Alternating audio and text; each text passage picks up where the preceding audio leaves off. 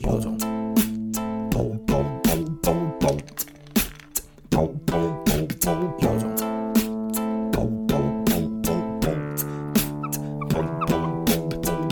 人生实验室。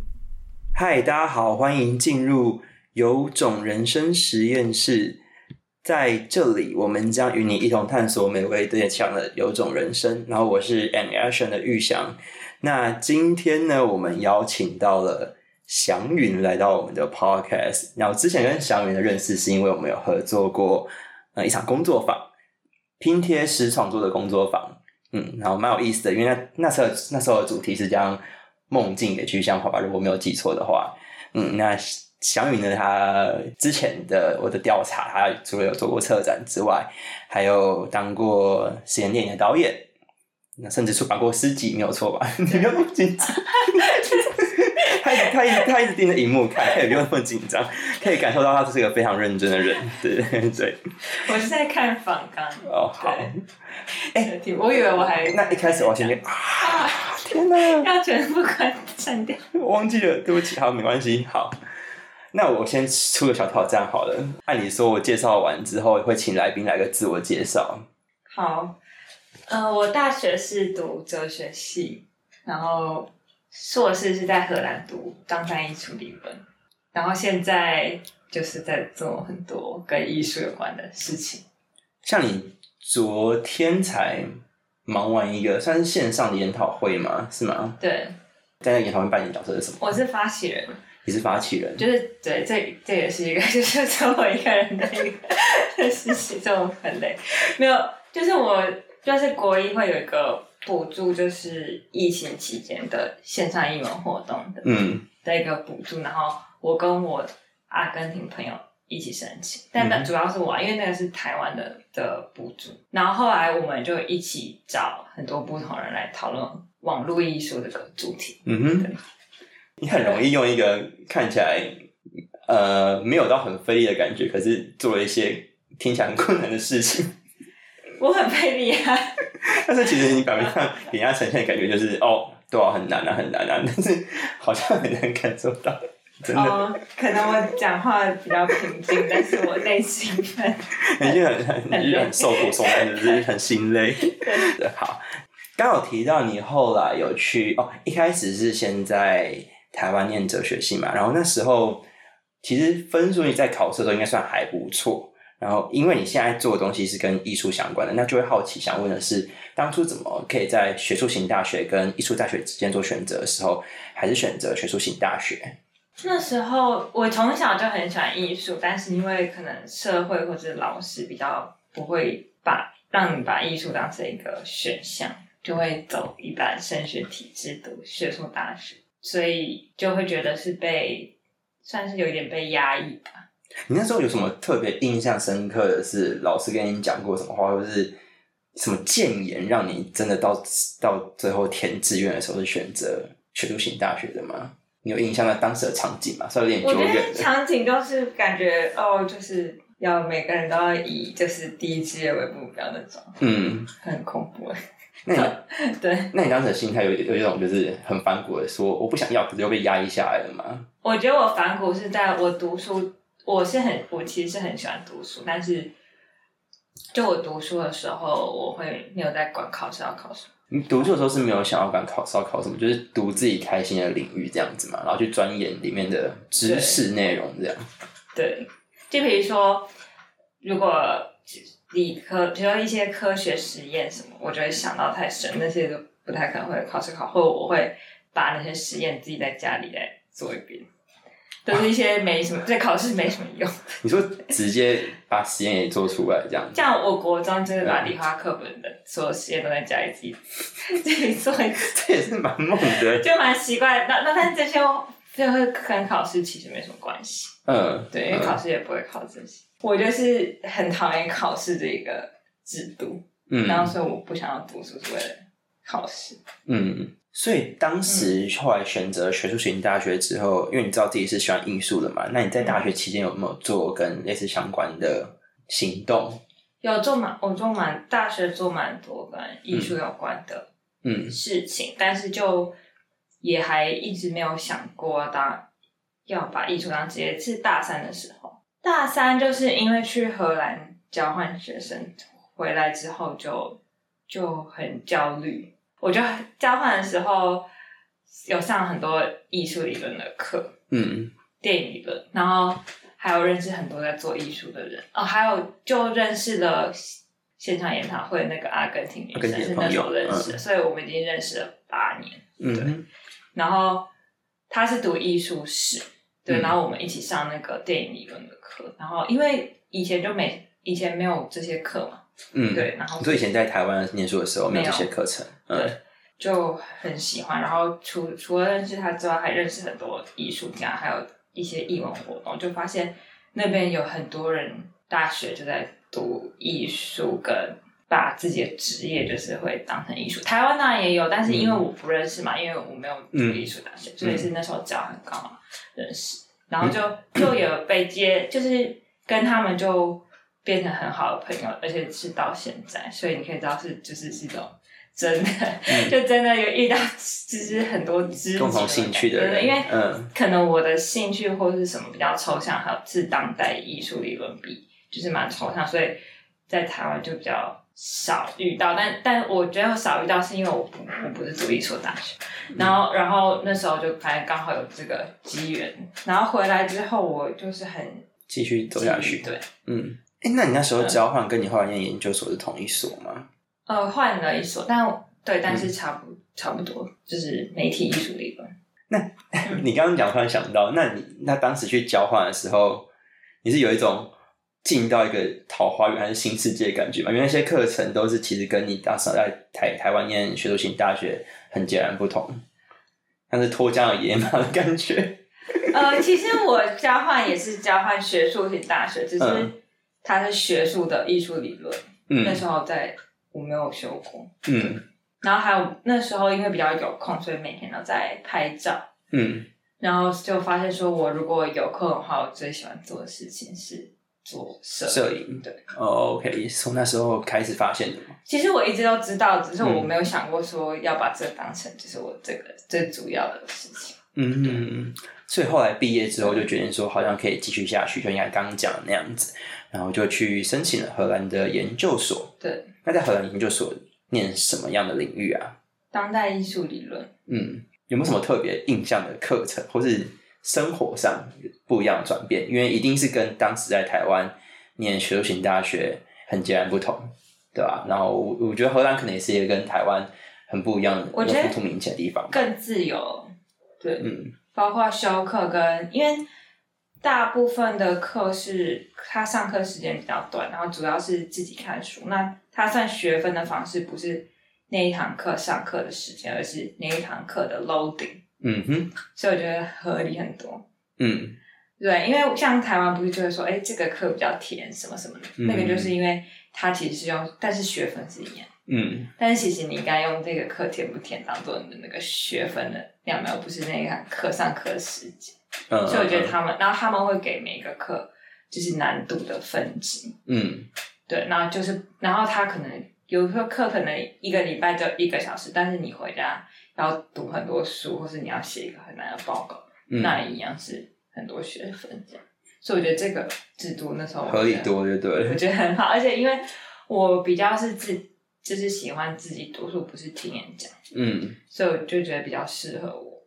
嗯对嗯再来就是他们比较不重视说你要读很多，可是重视你会不会做论证，就是比较是，其实哲学系也比较偏这样，可是我知道大部分台湾的其他的系都不是这样，所以不是在知识要读很多书，你一定要知道每个理论要讲什么，是嗯你可不可以自己做一个完善的论证？这我蛮好奇的，你可不可以可以来举一两个例子啊？做论证这件事情。论证就是因为像其实很多，就是有一些文章，它可能就是、它只是像图书馆这样整理资料，对，那他就没有什么论点，他只是把东西整理出来，嗯说这个人讲了什么，那个人讲了什么。嗯那有论点的文章是他可能有一个诠释的观点，或是他有一些推论过程，嗯，对有自己的想法在里面，不是说只是把大家之前的人讲过的话，就是再重新整理一合在遍一起。嗯，所以那时候也是大量的吸收这样的，这样算是另外一种学习的方式做论证，可以这样讲吗？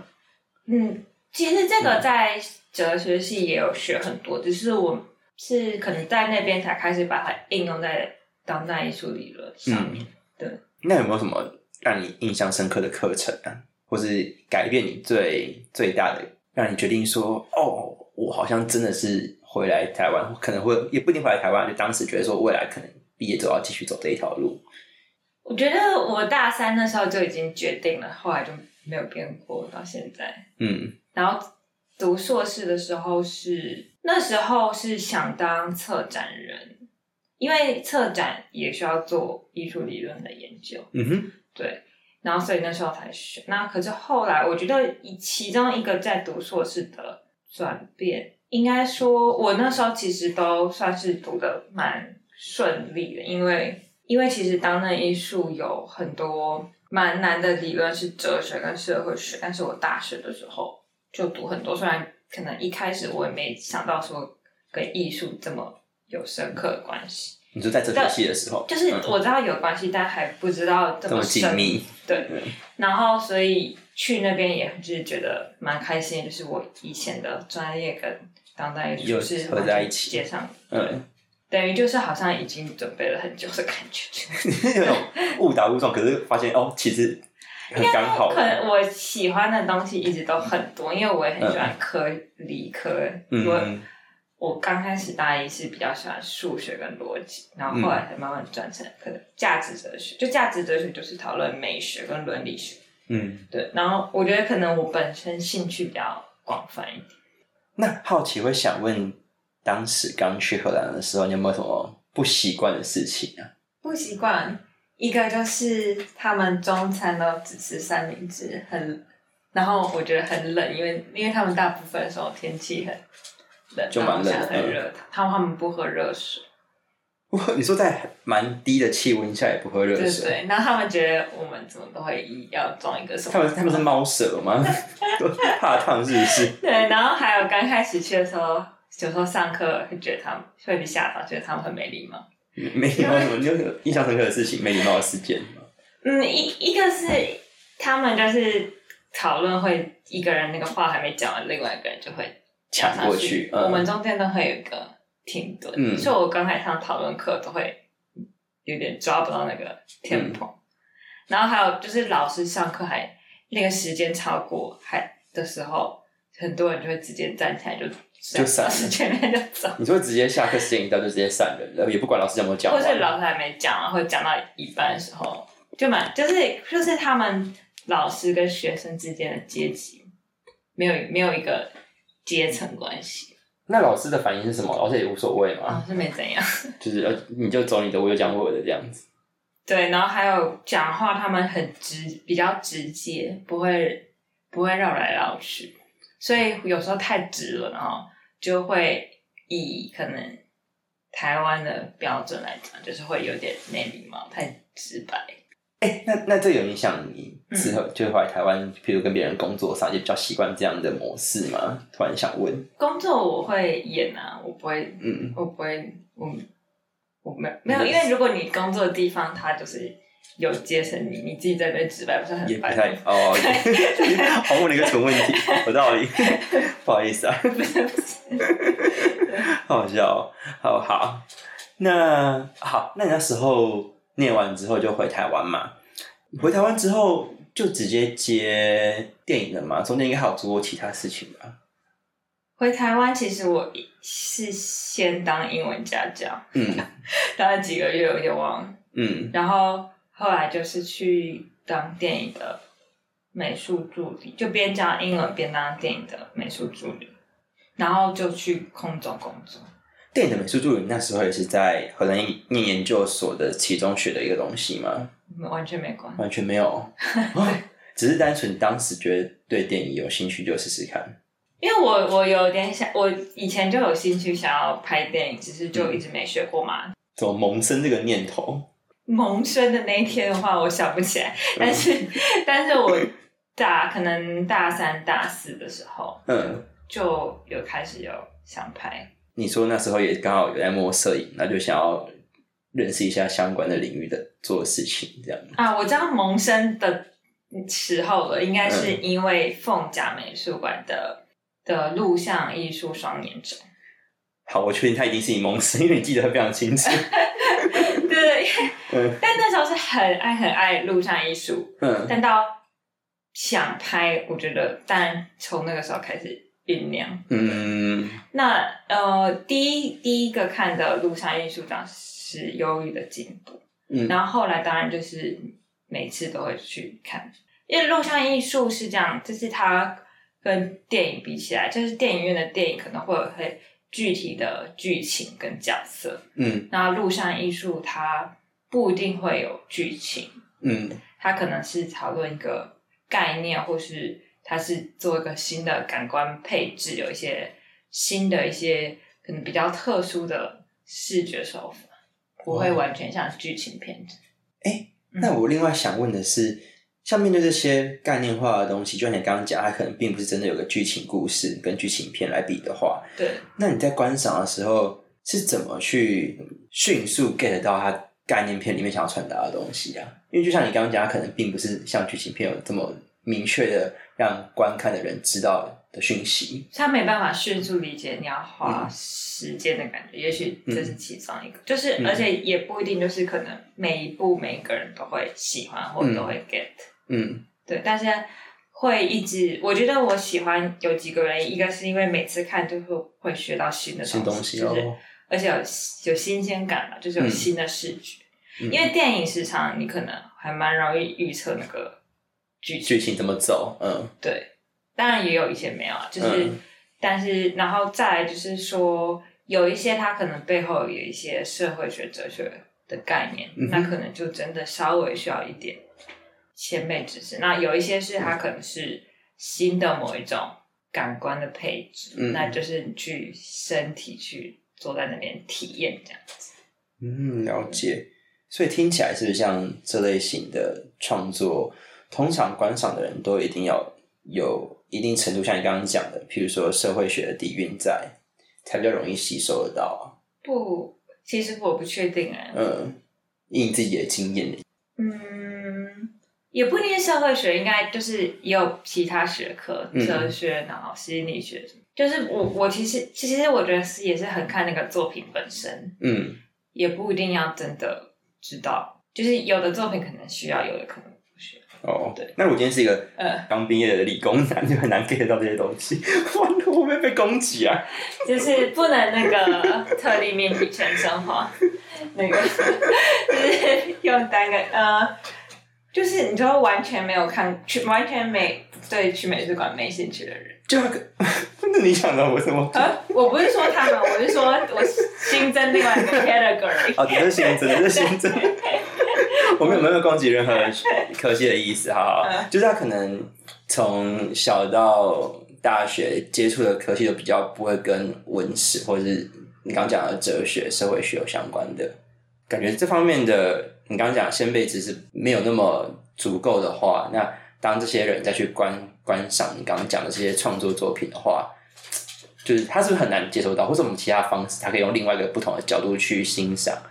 这好像有点深啦，但是这我只是刚好奇想到的问题那。，我觉得不，我觉得也不一定要有那些知识，嗯而且应该是要看是什么，看人，看看的人要看看的作品，嗯还要看那个展览怎么解释，所以感觉很难回答。因为也有认识很多可能背景是理工的人，但是他们也很喜欢艺术，或是他很嗯，了解，所以就有点难说。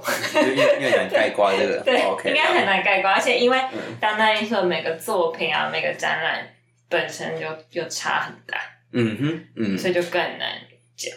嗯。那好，回来回来回来回到刚刚讲的，那时候毕业之后回到台湾来，前面有提到你你做很多专案，你自己有没有特别想要跟听众们分享的最印象深刻的一两件你可以举例吗？啊？举你说举例你做过的事情吗？你说你说，因为我个人想听什么？是不是？对对对，我个人想听什么我？我觉得可能就可以承接刚刚讲的吧，因为你不是有说你那时候家教结束之后去做电影的美术助理嘛？嗯，那不确定在那边累积了什么东西，然后让你最后面变成一个呃实验电影的导演，这中间的过程我觉得蛮有意思的，可以也可以跟听众分享一下。就拿窄门的这个专案来说好了，窄门就是这个专案，是我把我的诗拍成电影这样，因为我写诗的时候，可能心中时常是有一些画面，嗯，然后我觉得拍平面摄影已经没办法，当然我觉得文字已经没办法表达，然后就想拍平面摄影，然后表达什么？你说是画面吗？还是表达？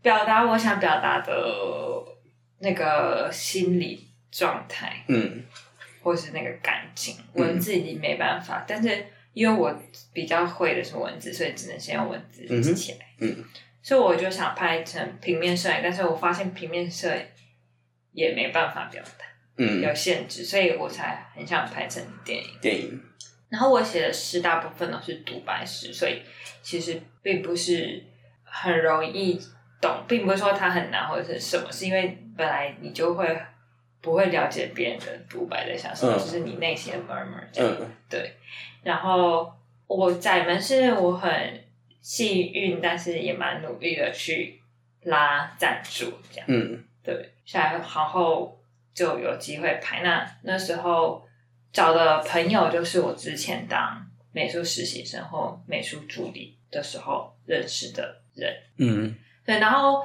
呃，因为我我当我其实这一个不能够完成，也是因为有呃孙妮她跟我一起当导演，他是专业在拍电影，对，然后我自己是没有办法，因为我我我本来就我没有我原本都是走学术的嗯艺术理论，然后我就当过几次美术助理，也没有说当的很好，因为那个真的很难，那是嗯另外一个专业，你可能要嗯，学个很多年，对。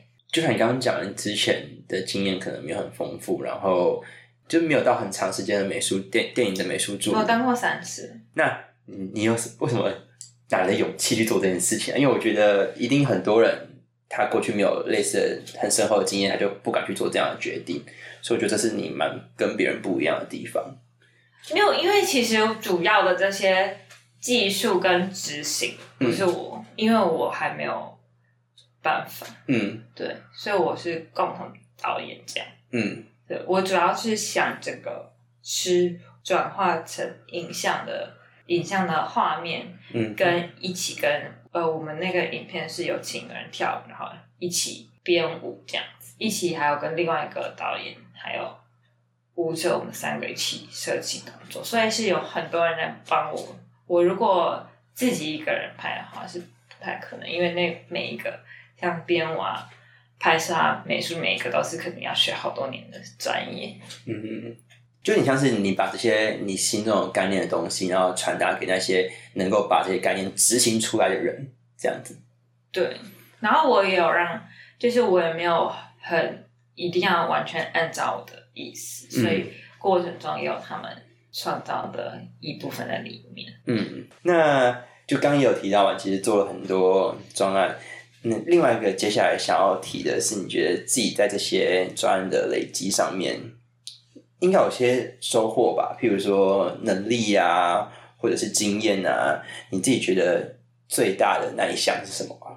学到每，因为我觉得我其实才毕业两年半、三年，嗯快三年，嗯所以但我做的每个东西都差有点大，嗯，所以我觉得我也还没有到累积到一个那个，我觉得我时间管在做专案时间管理这个部分是很不好，嗯。因为主要是因为我觉得我没做过，而且我做这些我真的有兴趣的时候，我要做我要做些可能上班或是一些其他赚钱的东西，所以我有时候时间没有办法抓的很好。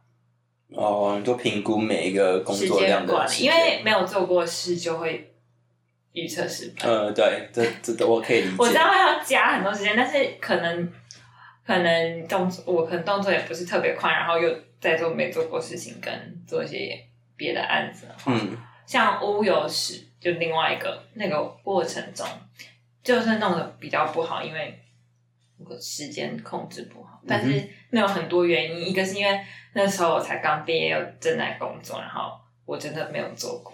嗯然后窄门那个稍微好一点，是因为有剧组在帮忙，剧组他们有一个自己的 tempo，、嗯嗯，对对对，所以那个反而就比较好。但是就换到我的部分，那个 tempo 就会又会慢下来，嗯 就是因为那一部片是我剪的嘛，嗯。这大部分是我剪的，所以那剪辑后置就超超级就是很久。嗯。但因为我我不是真的剪过，嗯，所以我所以我也是要，所以也是弄得比较久。我为什么都在讲一些就是等下你负面的事情？所以第一次认真剪辑就献给那部电影吧？对啊对啊，哇，那我电脑也不是很好，我一直看 YouTube 那边弄。好猛哦！这是很猛哎，我自己觉得蛮猛的啦。你说自己因为我第一次剪 p o c k e t 我就去搞一个头两个大的，更何况是电影的程度。然后我我我一个头两个大学电脑还报废，天哪、很猛哎！好，就是虽然我在前几期也有抱怨我学剪 p o c k e t 这件事情烦，但我其实觉得这样能力的获得让我蛮开心的。因为每个都会学到一些新的东西吧。比如说我其实之前也没有很清楚拍片的流程，在导演组是怎么样。嗯，因为我是当助理的话，你也搞不清，你也不知道。嗯嗯我之前欧游时呢是一个网站作品，所以我之前也不知道网站哦，原来要先写，先做 wireframe，然后什么 flow chart、user experience test 之类的。我为了要做这个网站，就去查了。爬文啊，了解这些东西在干嘛。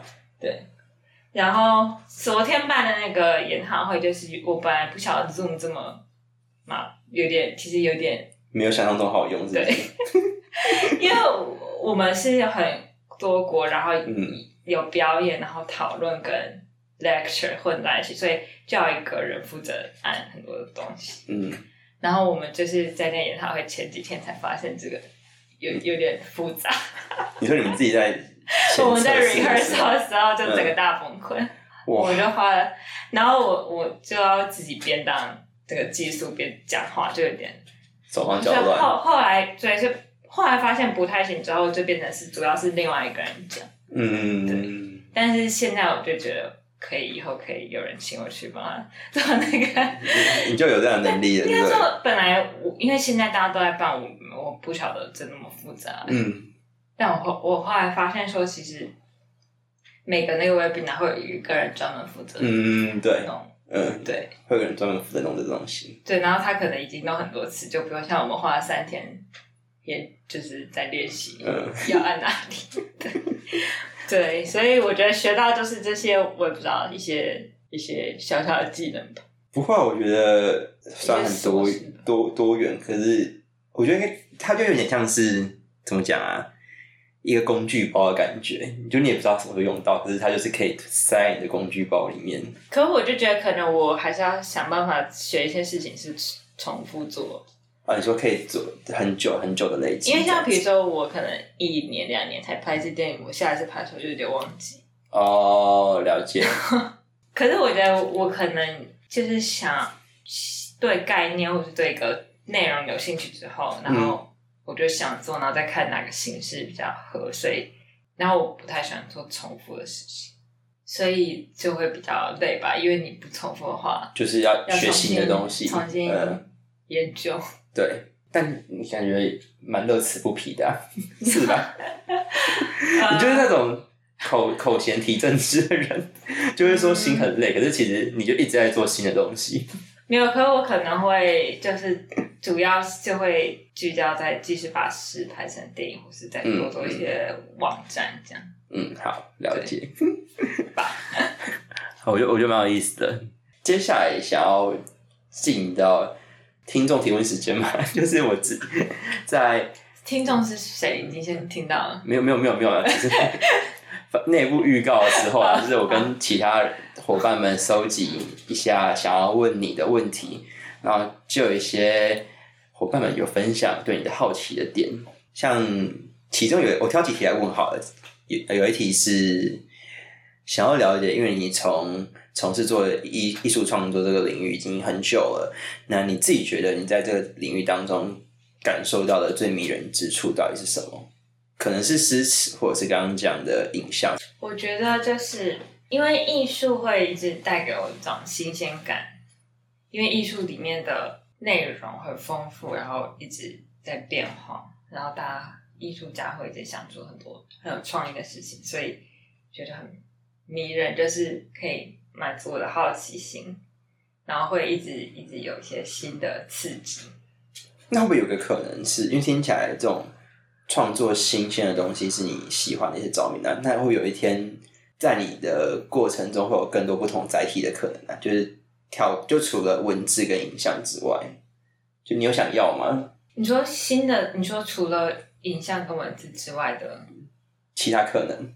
我我其实表演艺术我蛮喜欢，然后我在荷兰做一些行为艺术，嗯，那个就是变成是身体的吧。但我觉得其实没有分那么开，就是身体影像跟文字。嗯，对，只要是创作，然后是让你有新鲜感，你都觉得可以去试试看这样。对，或者是说就是观赏，当观赏后研究者也可也有这种感觉，不一定要是创作才有信心。嗯，了解。你真的是打从骨子里热爱这个东西的人，应该。就是什么，就在这个领域里面，什么样的角色你都很愿意去投入。我听起来刚刚种种的分享都像这样子，就不论你是作者本身，或是你刚刚讲的观赏者，对，可我觉得他们我不确定呢，但是对，可能我真的是重复，不，但是我觉得观赏者，像我比较喜欢看录像艺术，但是电影我没有看很多，嗯，所以这样就是也不一定，不一定就 对。好，那接那那接下来想问的是，也有人提到你在这一条路上有没有曾经想要放弃的时刻啊？就觉得啊，真的有点做不太下去了。放放弃主要都是觉得可能收入不太稳定，嗯对然后还有可能我还没找到很多就是很固定的伙伴。了解。那你自己有没有期许，大概是这些角色会长什么样子啊？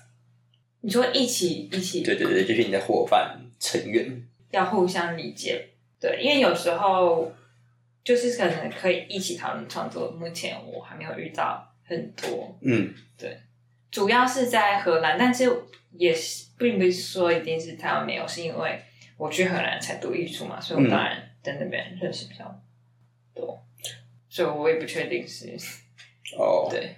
会是因为就像你刚刚前面讲，台湾这类型的怎么讲领域里面所的业界人士相对就不多的关系吗？我不知道，因为我觉得我没有还没真正进入台湾业界。哦，对，嗯，可是你平常不是有去看一些展览之类的吗？对，可是看展览跟就是接触到他们还是有差，是吗？对，然后还有就是我觉得我还不敢说我很了解整个嗯嗯这个生态到底是嗯，怎么样。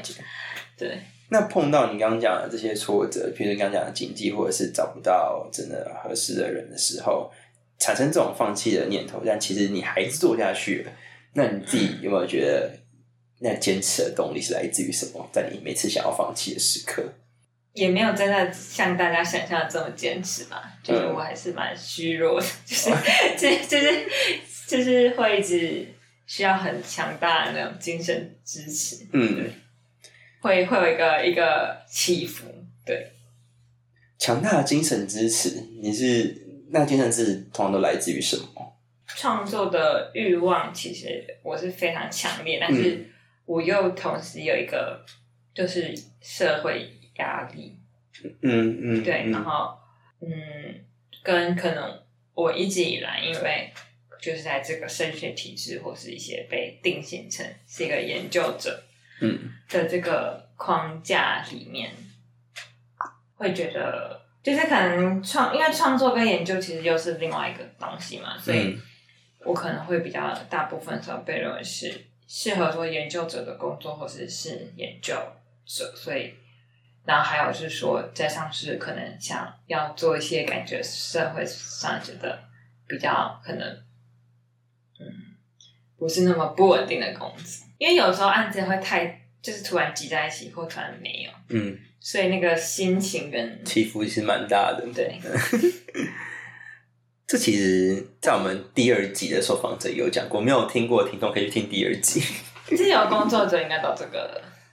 对他第二集是一个也是在做皮革创作的职人，对他也有提到类似的感觉，就是嗯有时候就有暗源，有时候就没有，所以要怎么去调试那个心情是很重要的一环。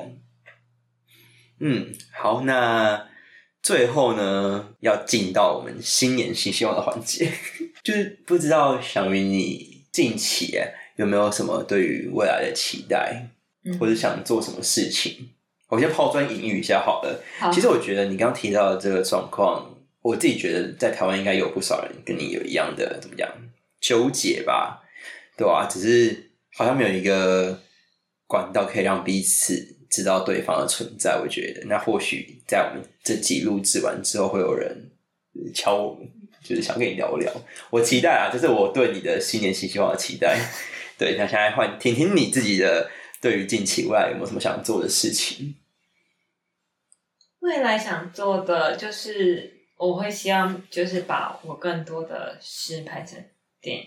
嗯，这个对啊，可能都是以年为单位的，几年对一年有拍一个就很感感那你要跟听众讲一下你的诗集的名字？呃一场雨的时间。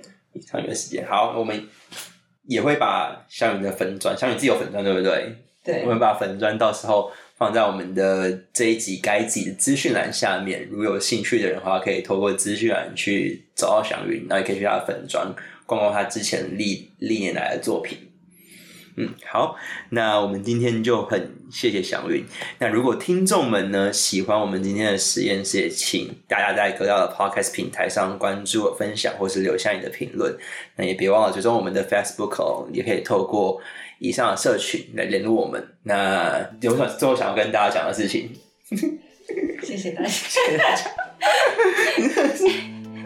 哎、我需要有反纲啊，有啊，需要有这个你要写下来才哦，没有反抗脱离反抗，你就有点难难讲，是不是。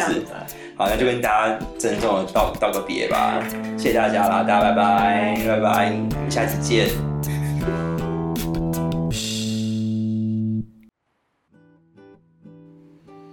嗨，又是我的剪辑时间。呃，这次不晓得听众有没有感受到，其实祥云相较于前面几位分享者，对我来说是一个比较内向的性格。但这集其实让我上了另一个宝贵的一课，就是一个人在一开始的力量，其实比想象中的大很多很多。不管是窄门电影、乌有史，甚至是在本集前几天提到的研讨会，呃，最开始都是祥云的一个行动，那就好像是第一个转动的齿轮，而这个齿轮连带的也会带起其他个齿轮，最终运转整个系统。虽然祥云一直说自己可能没有一个很深根的技能，都是在多元的领域里面发展，但我觉得能够在不同的专案中流动，像容纳不同议题的容器，却又同时扮演好自己的专业角色，这或许就是某些人深耕很久才能获得的技能呢。